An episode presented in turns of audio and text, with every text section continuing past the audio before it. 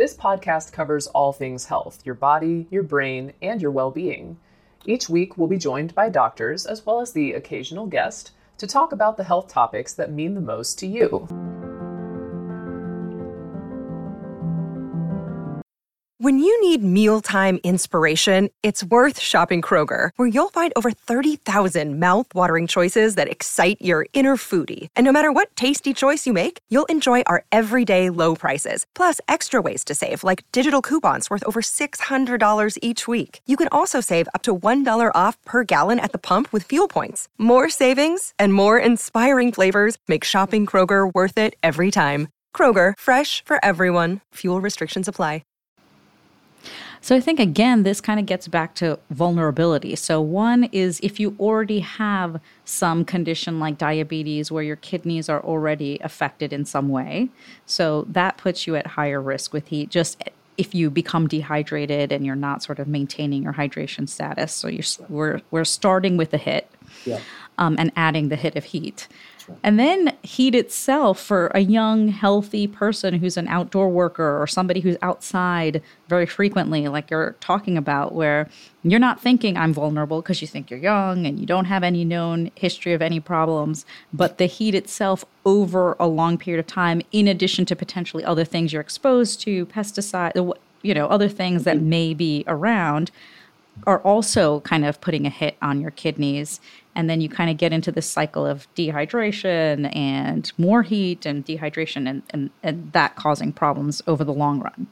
That's, that's exactly right yeah. And another thing to, to also consider as well is just thinking about young healthy other you know young healthy people who um, uh, might end up being at risk of the negative health effects of extreme heat. It's really where we start thinking about exertional heat stroke. So um, this is this is the, the, the, time that we're actually having this discussion is is um, really relevant to this particular question.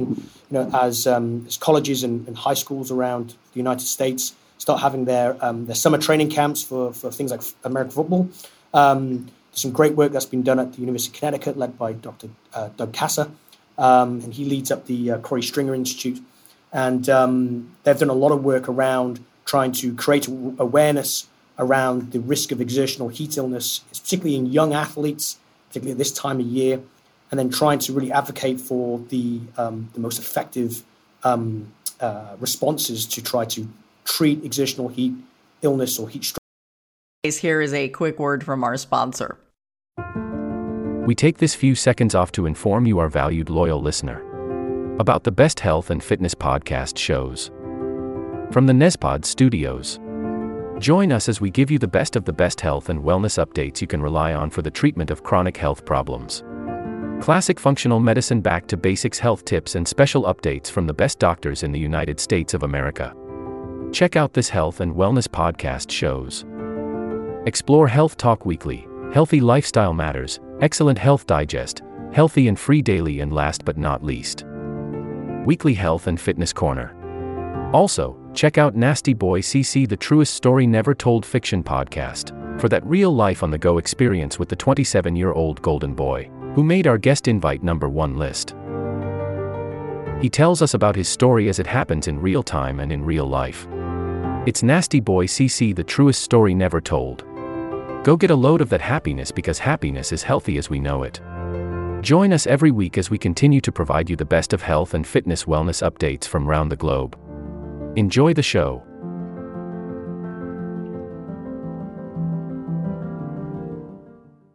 Victims to ensure that they actually don't end up um, uh, uh, dying from, from that particular condition.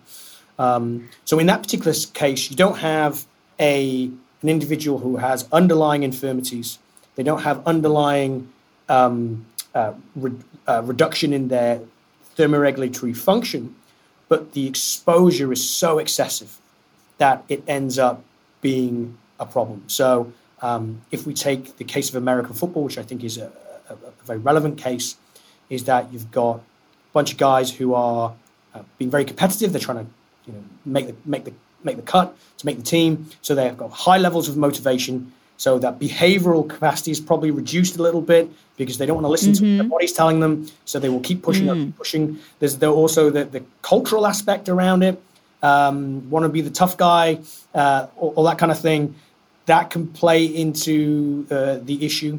And then, of course, their being their, their, their exertion levels are very, very high. The large muscle masses are, are contracting a lot. They're generating a lot of heat from metabolism, and then the ability to dissipate that heat from the body to the surrounding environment. It's not just impaired by the environment because it's hot and it's humid in many places, but also they're wearing a lot of equipment as well.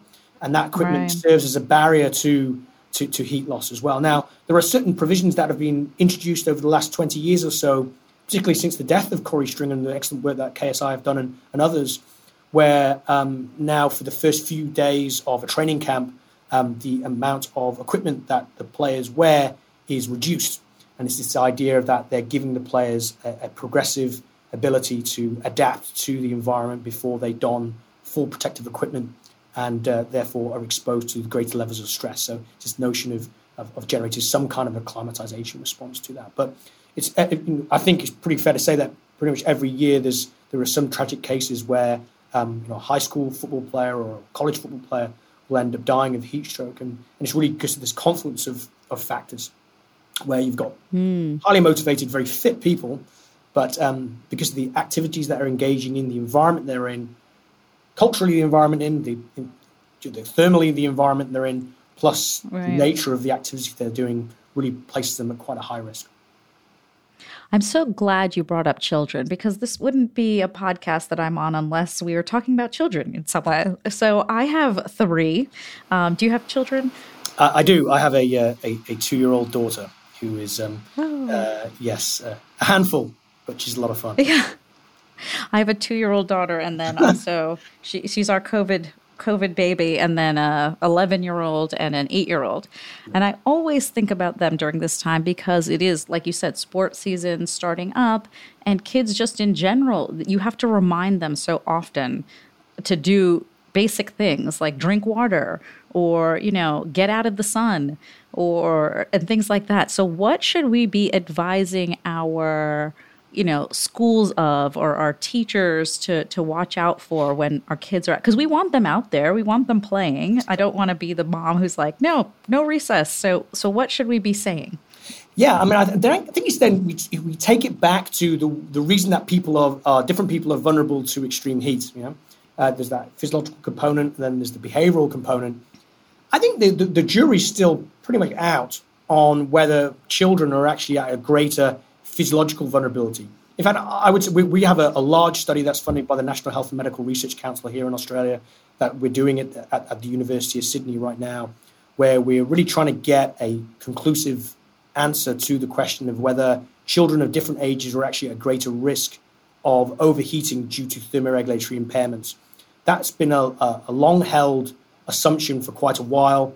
Um, uh, there's been some uh, uh, rowing back of, of, of, of, some of the perspectives on that relatively recently, but there still hasn't been any conclusive evidence. And people like to talk about morphology as well, high surface area to mass ratio.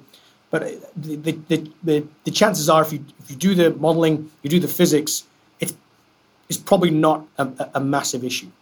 I think the, the big okay. issue is the, is the I like that. Yeah. okay. Behavioral component that you're describing there. So, so um, you know, it's this idea of uh, uh, as we age, we become a bit more aware of, of, of, of, of things that are going on. We think, oh, it might be a good idea to seek heat, to seek shade right now. Um, I might want to slow down, etc., um, etc. Et Those behavioral ad- ad- ad- adaptations in in children I think uh, I would propose are, are probably uh, blunted a little bit um, just through their, their, their exuberance for life and uh, their, their, lack of You're experience. So nice. their lack of experience of dealing with these type of hazards in our, in our environment. So, um, so I think uh, I would I would probably say that it would make um, uh, uh, quite a lot of sense from a protective perspective is just to try to remind them of of the things that they should be thinking of, that they should be doing, and also providing them with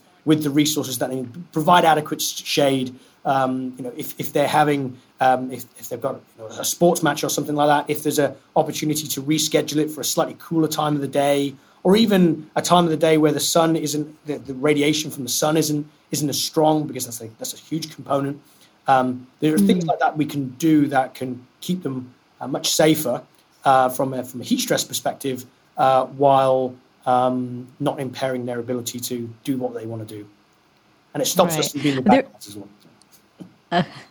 There, there's something that we talked about before where you, you, you, I don't know if you've coined the term, but you use the term self dousing.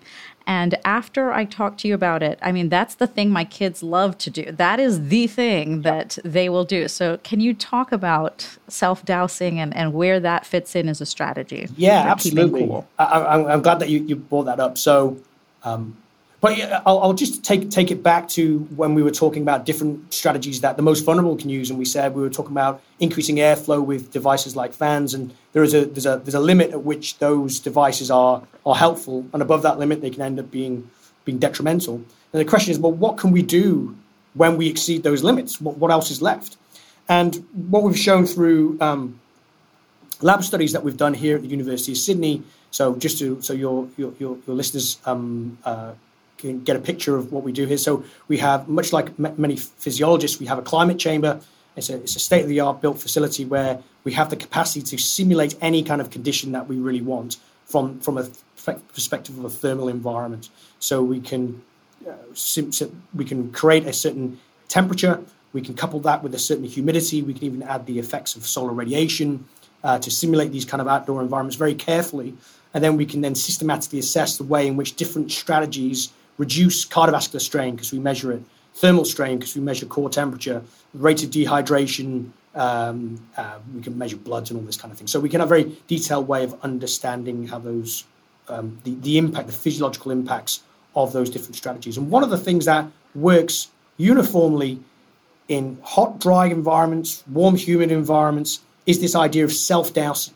So um, I don't think we did coin the term, but I'll be happy to take it if. Um, I'm sure I, am uh, sure somebody else thought th- thought of it first. Um, basically, it's this idea of taking water, and of course, you want to drink drink drink it for maintaining hydration. But another thing that you can do that's really effective is that you can pour it over yourself. So if you place the water over your skin, and a lot of it will drip off the body, but it gives you, it does the same thing as sweating effectively you're place you're artificially placing water on the skin surface, which will then sub- subsequently have an opportunity to evaporate, and then that will have an enormous cooling effect.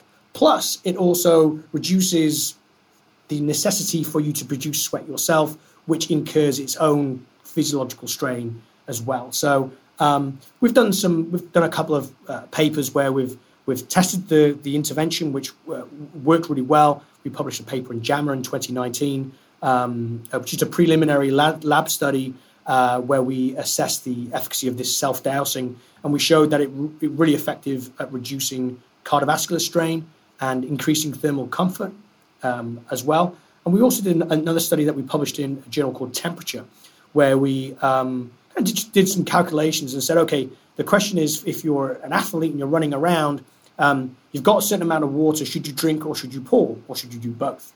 And uh, what we were trying to figure out was what proportion of the water would actually need to evaporate from the skin surface to have the same cooling effect as drinking an ice slurry drink, which is regularly advocated as a way of keeping cool. And I think the amount that needed to evaporate was about 6% or something like that. Such is the, the power of evaporation. The amount wow. of heat that we liberate through the evaporation of moisture from our skin surface is absolutely enormous. Know, compared to conductive heat exchange, if we were to drink a cold drink and you, you lose heat to, to that, that fluid to warm it up to body temperature. You lose far more heat through this evaporation process. So it's a very effective way of, of, of, um, of keeping cool. Interesting. So if you had this cup of said cold ice slushy water, drink some of it and then pour the rest on your body? Is that that that's what we recommend yeah yeah. Unless you're chronically dehydrated of course. But if you're not chronically dehydrated drink to thirst, um, especially if you you know you're going to get access to a bit more water further down the line, and then consider throw, throwing some of it over your head, and you know, and, and, then and it doesn't have to be cold either. That's the that's the beauty of mm. evaporation is that so you do have some convective sorry conductive heat exchange that would warm water up, um, but the, the the real bang for your buck that you get is the evaporation. So that's that phase change from from liquid to gas, and that carries with it an enormous amount of latent heat energy Um, so if it's if it's if it's 20 degrees Celsius water, 30 degrees Celsius water, actually doesn't matter as long as you can as long as that water can evaporate. So tap water, you could put tap water on yourself. Yeah, so actually that's a really good point. So in um, a lot of the studies that we have done and, and are currently doing is that we want to make we want to create the conditions that are relevant to um, normal living circumstances. So often, what we do is that when it comes to utilizing water, is uh, we usually provide it at a temperature that you would expect to get out of a tap.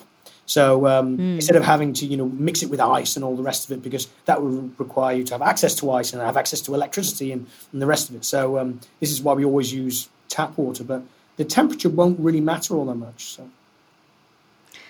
That's great. I mean, I will one of the other things that you talked to me about I, I feel like this all this conversation happened just so that i could survive and maybe i could i should say my husband can survive us not having air conditioning because uh, temperatures are also i mean are i think uh, uh, we're also hot in other ways, not just temperature wise. We're more angry, uh, we're more frustrated at home. Yeah. And so uh, you can certainly notice how, um, how hard it is to kind of just live with this for a few days, you know, b- beyond which we, we were sort of comfortable with. But we realized we had a ceiling fan and we had not turned it was just decorative for so many years then we were like here is a quick word from our sponsor. We take this few seconds off to inform you, our valued loyal listener, about the best health and fitness podcast shows from the Nezpod studios. Join us as we give you the best of the best health and wellness updates you can rely on for the treatment of chronic health problems. Classic functional medicine back to basics health tips and special updates from the best doctors in the United States of America. Check out this health and wellness podcast shows. Explore Health Talk Weekly, Healthy Lifestyle Matters, Excellent Health Digest, Healthy and Free Daily, and last but not least, Weekly Health and Fitness Corner. Also, check out Nasty Boy CC, the truest story never told fiction podcast, for that real life on the go experience with the 27 year old Golden Boy, who made our guest invite number one list. He tells us about his story as it happens in real time and in real life. It's Nasty Boy CC, the truest story never told. Go get a load of that happiness because happiness is healthy as we know it. Join us every week as we continue to provide you the best of health and fitness wellness updates from around the globe. Enjoy the show.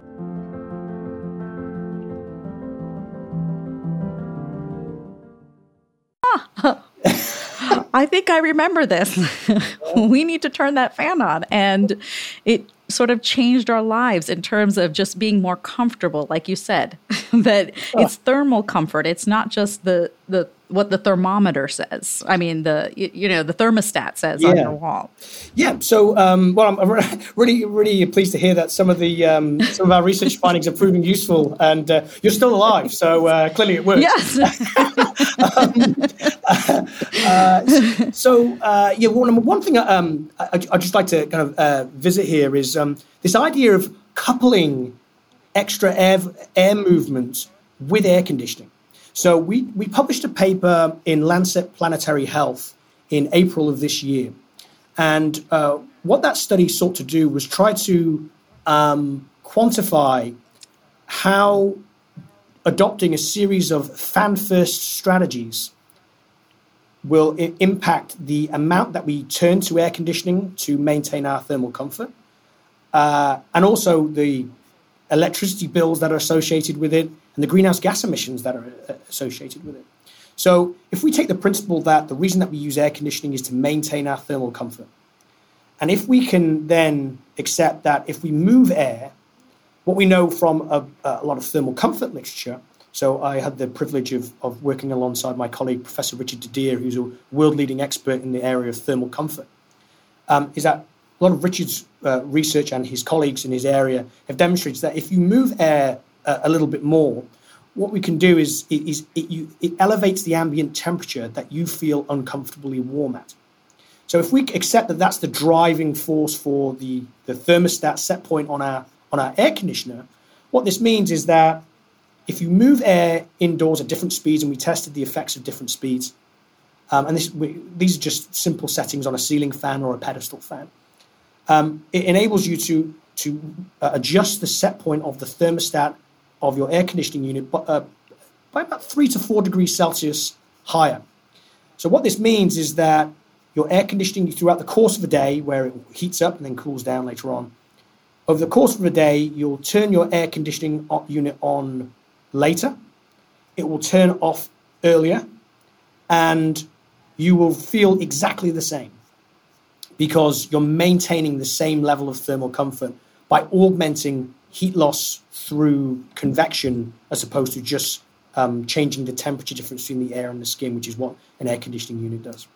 So when we looked at those that scenario and we applied that scenario and we used Australia as a case study and used a year's worth of high resolution data to figure out exactly how much of an effect it would make on the amount of electricity that's used for AC use in people's homes and subsequently what the reduction in greenhouse gas emissions were, we found that in terms of electricity use for AC cooling throughout the year, by moving air at a speed of about 0.8 meters per second with fans, which is uh, about a medium setting on your on your ceiling fan, so probably the speed that you had your, your fan at, it reduced electricity use for cooling by 70%, seven zero. Wow. And um, and take into account the way in which that electricity is, gen- electricity is generated, it reduces the greenhouse gas emissions of the whole country by about 1%, which doesn't sound like much, but it's a 1% change of everything that everybody's doing, uh, which, is, which is pretty substantial for something that is such a simple adaptive strategy that people can use.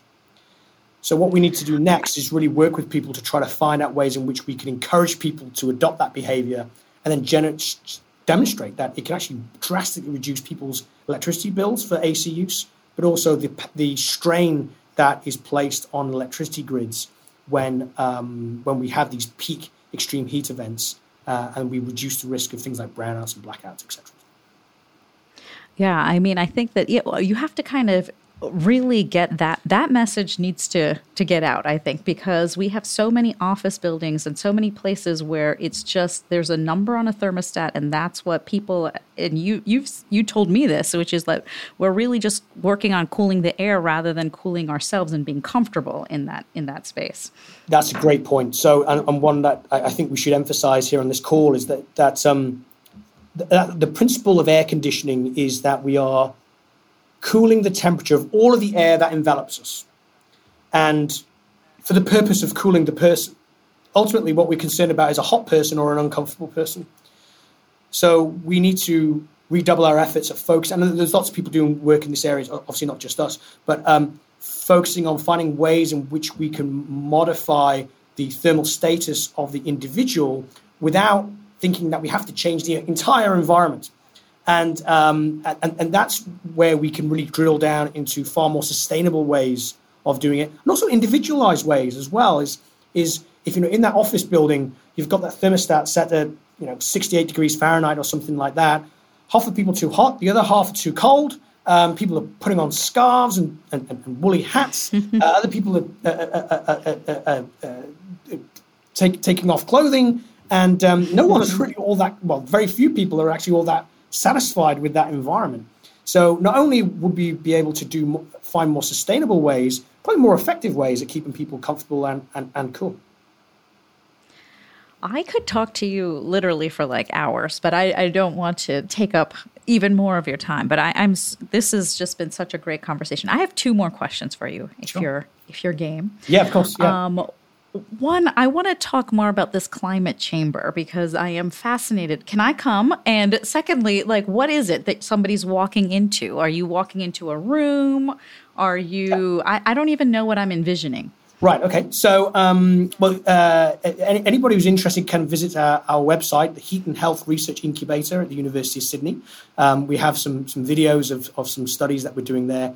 One one one uh, in particular where we're actually simulating the working environment of a ready made garment factory in Bangladesh in our chamber in Sydney and exposing participants to these conditions, recreating the work conditions, and trying to identify which sustainable cooling strategies are most effective. But you can kind of see the, the, the setup there. But I'll describe it for you now. So, Um, and I, one thing I should um, also add is that while our climate chamber is a is a, um, uh, a custom built um, facility, and it's all really really a medical facility, um, which was based on the specifications that I was able to provide. Um, there are there's a it's, a it's, an entire subdiscipline thermal physiology, and there's a number of thermal physiologists uh, across the world that do this type of research, and we all have to a greater or lesser extent a um, access to similar uh, facilities such as this. So um, a climate chamber is so our climate chamber is is a room. Um, it's a sealed room with windows and, things like that, so you can get out and in. Um, uh, it's three meters high, and the floor space is four meters by five meters. And um, what we can do, so you, you, walk in, it's like it's like walking into a big um, uh, fridge. Maybe is probably the, best example, but we typically make it warm. And then uh, all of the um, uh, the ma- machinery that uh, conditions the temperature and the humidity and, uh, uh, and the wind um, is above the ceiling. And then at each end, there is a, um, an air gap of about 75 centimeters wide on each end, and there are fenestrated walls. We, we condition that air, and then it comes through that fenestrated wall, and then it keeps it relatively laminar, and we have very good control over the, the, the conditions. So as you're walking in, You'd be it'd be like being in a big room with um, with predominantly metal walls. Um, and uh, what we do in those in, in, in, that chamber is that a lot of the work we, we do is we focus on simulating heat waves of the past based on weather data and saying, okay, mm. so one of the ones that we really focus on is the Chicago heat wave of 1995, which was responsible for hundreds of heat related deaths. And we say, okay, if we have a, a replay of those conditions, what type of sustainable cooling strategies could the most vulnerable use to most effectively reduce their core temperature. So we measure their core temperature in a variety of different ways, reduce the cardiovascular strain that they might experience. Um, a lot of the studies that we, we, we, we conduct, we do with um, clinical populations. So um, we don't just expose young, healthy people to these conditions. We um, recruit people with cardiovascular disease, for example, people on different type of prescription medication. So we really understand in a systematic way the role of these different conditions and how they alter what our advice would should be to people who are exposed to these types of conditions in in, in the real world. Um, wow. And that enables us really to, to, to, to identify what works and, and what doesn't work. Um, so that's really kind of the, the principle of, of, of the climate chamber. One of the things that we're also really quite excited about is that we have an opportunity to deal, to, to work with, collaborate with people in environmental science. So I'm a physiologist, so um, I don't really have much of a, an idea of climate modeling and things like that. But uh, there are experts that, that, that specialize in that, and they can predict what the heat waves of the future might look like according to different mm. carbon emission pathways. One of the real challenges for people right now is to understand what the impacts of future warming is actually going to be. We have these heat waves and it's all very uncomfortable and a bit distressing sometimes, but a lot of people are kind of think, ah, you know, one or two degrees Celsius increase in global temperatures, what, what is that really going to do? But what we know is that the, the health impacts are going to be predominantly concentrated from a heat perspective anyway in these heat, extreme heat events. And the extreme heat events are going to become more frequent, they become more intense, and they're going to last longer. And what we can do is we can simulate at least the intensity of those future heat waves. We can take mm. now, expose people to those different versions of the future, and actually show physiologically what it's going to do to them, what it's going to do to their capacity to perform a, a simple work task that we take for granted now, um, their ability to, to play sport, the ability to even survive. And then we can actually provide data now to show look, this is what the future is going to look like from a physiological perspective. And I think that could be quite powerful to try to really persuade people what the consequences of our actions now may have in you know for, for, for our children when they when when they're your father's age for example um, you know what is that what is that going to look like for them? And I think that's that's, that's really important. I'm so excited. Yeah I that's a that's amazing. I mean so we know that Europe is burning millions of Americans are under heat advisories or and have been over the past several weeks. India, the Indian subcontinent, um, suffered through it for over a month. China, yeah. um, millions more there. are are affected right now. Are you shocked? Are you sort of is this surprising to you in the sense that this is happening globally already or is this just sort of what we should have anticipated? I mean, it's certainly alarming, isn't it? Um, uh, but I think what it demonstrates is the the urgency with which we have to act from a mitigation perspective. So thinking about what we need to do now to to to stop this runaway train getting completely out of control. And then the second component is what do we need to do to adapt to ensure that the legacy of human activity to date, we know that's going to inevitably result in a certain um, scenario moving forward for at least the next 30, 40 years from a heat wave perspective of heat waves and not just hot weather. And we know that's going to have devastating health impacts, particularly on the most vulnerable. The question is what adaptive st- strategies can we provide to ensure that we can adapt to that warmer future uh, using the information and the tools that we have to hand? One of the things that's really concerned me uh, and, and, it, it alarms me is the quality of information that we are we are giving the general public in terms of what here is a quick word from our sponsor. We take this few seconds off to inform you, our valued loyal listener, about the best health and fitness podcast shows from the Nezpod studios. Join us as we give you the best of the best health and wellness updates you can rely on for the treatment of chronic health problems. Classic functional medicine back to basics health tips and special updates from the best doctors in the United States of America. Check out this health and wellness podcast shows.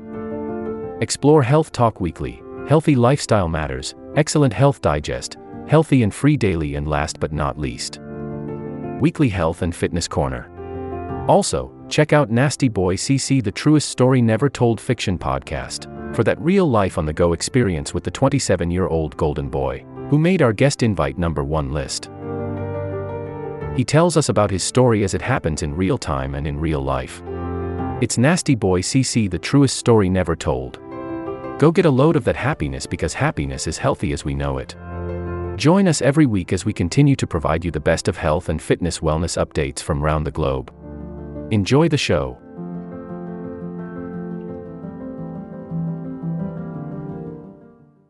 Type of strategies they should be using to protect themselves, particularly, the most vulnerable, against extreme heat.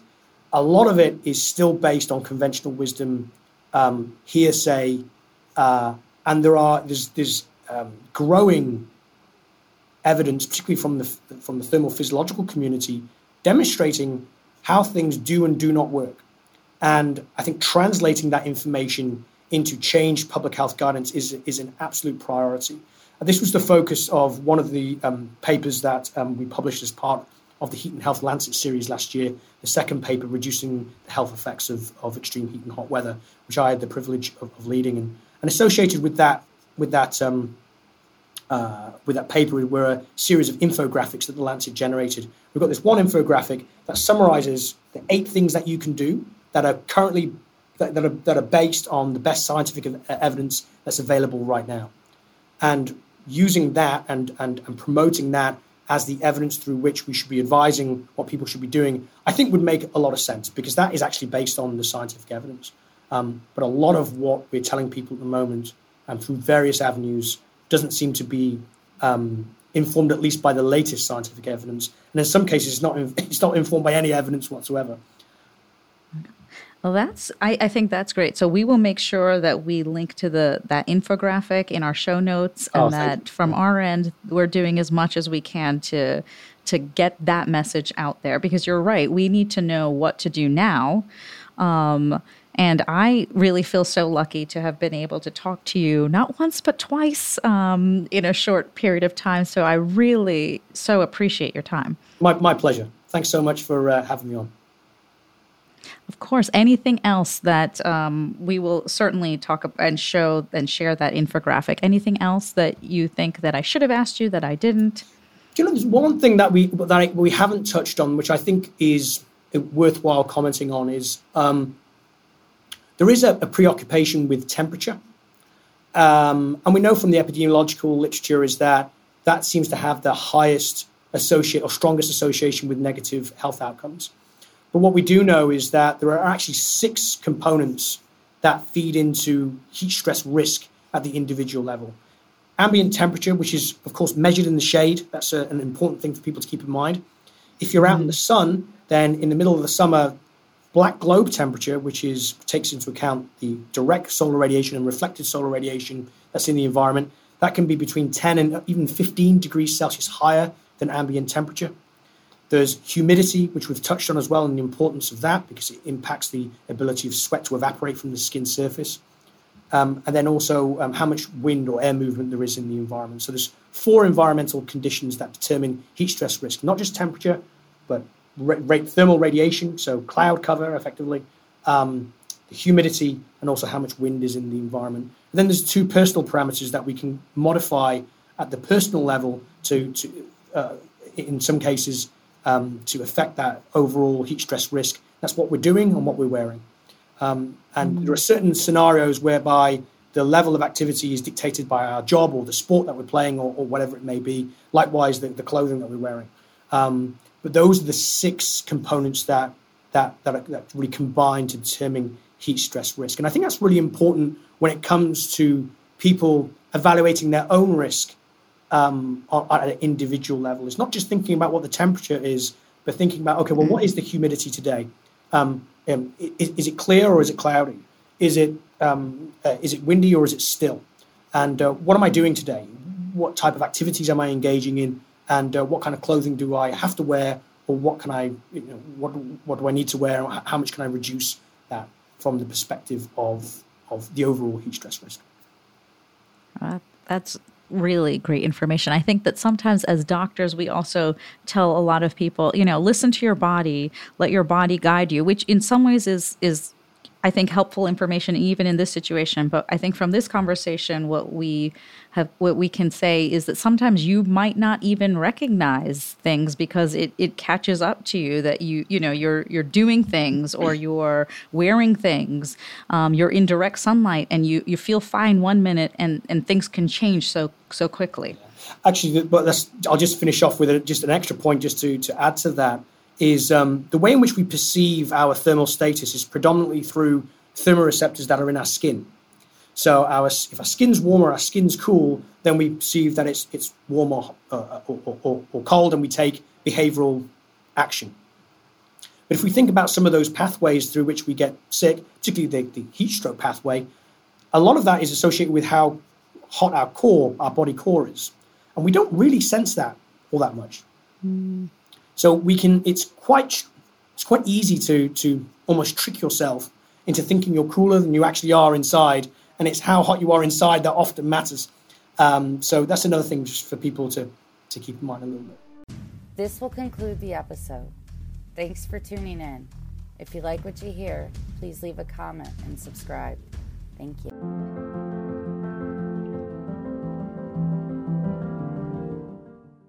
This will conclude the episode. Thanks for tuning in. If you like what you hear, please leave a comment and subscribe. Thank you.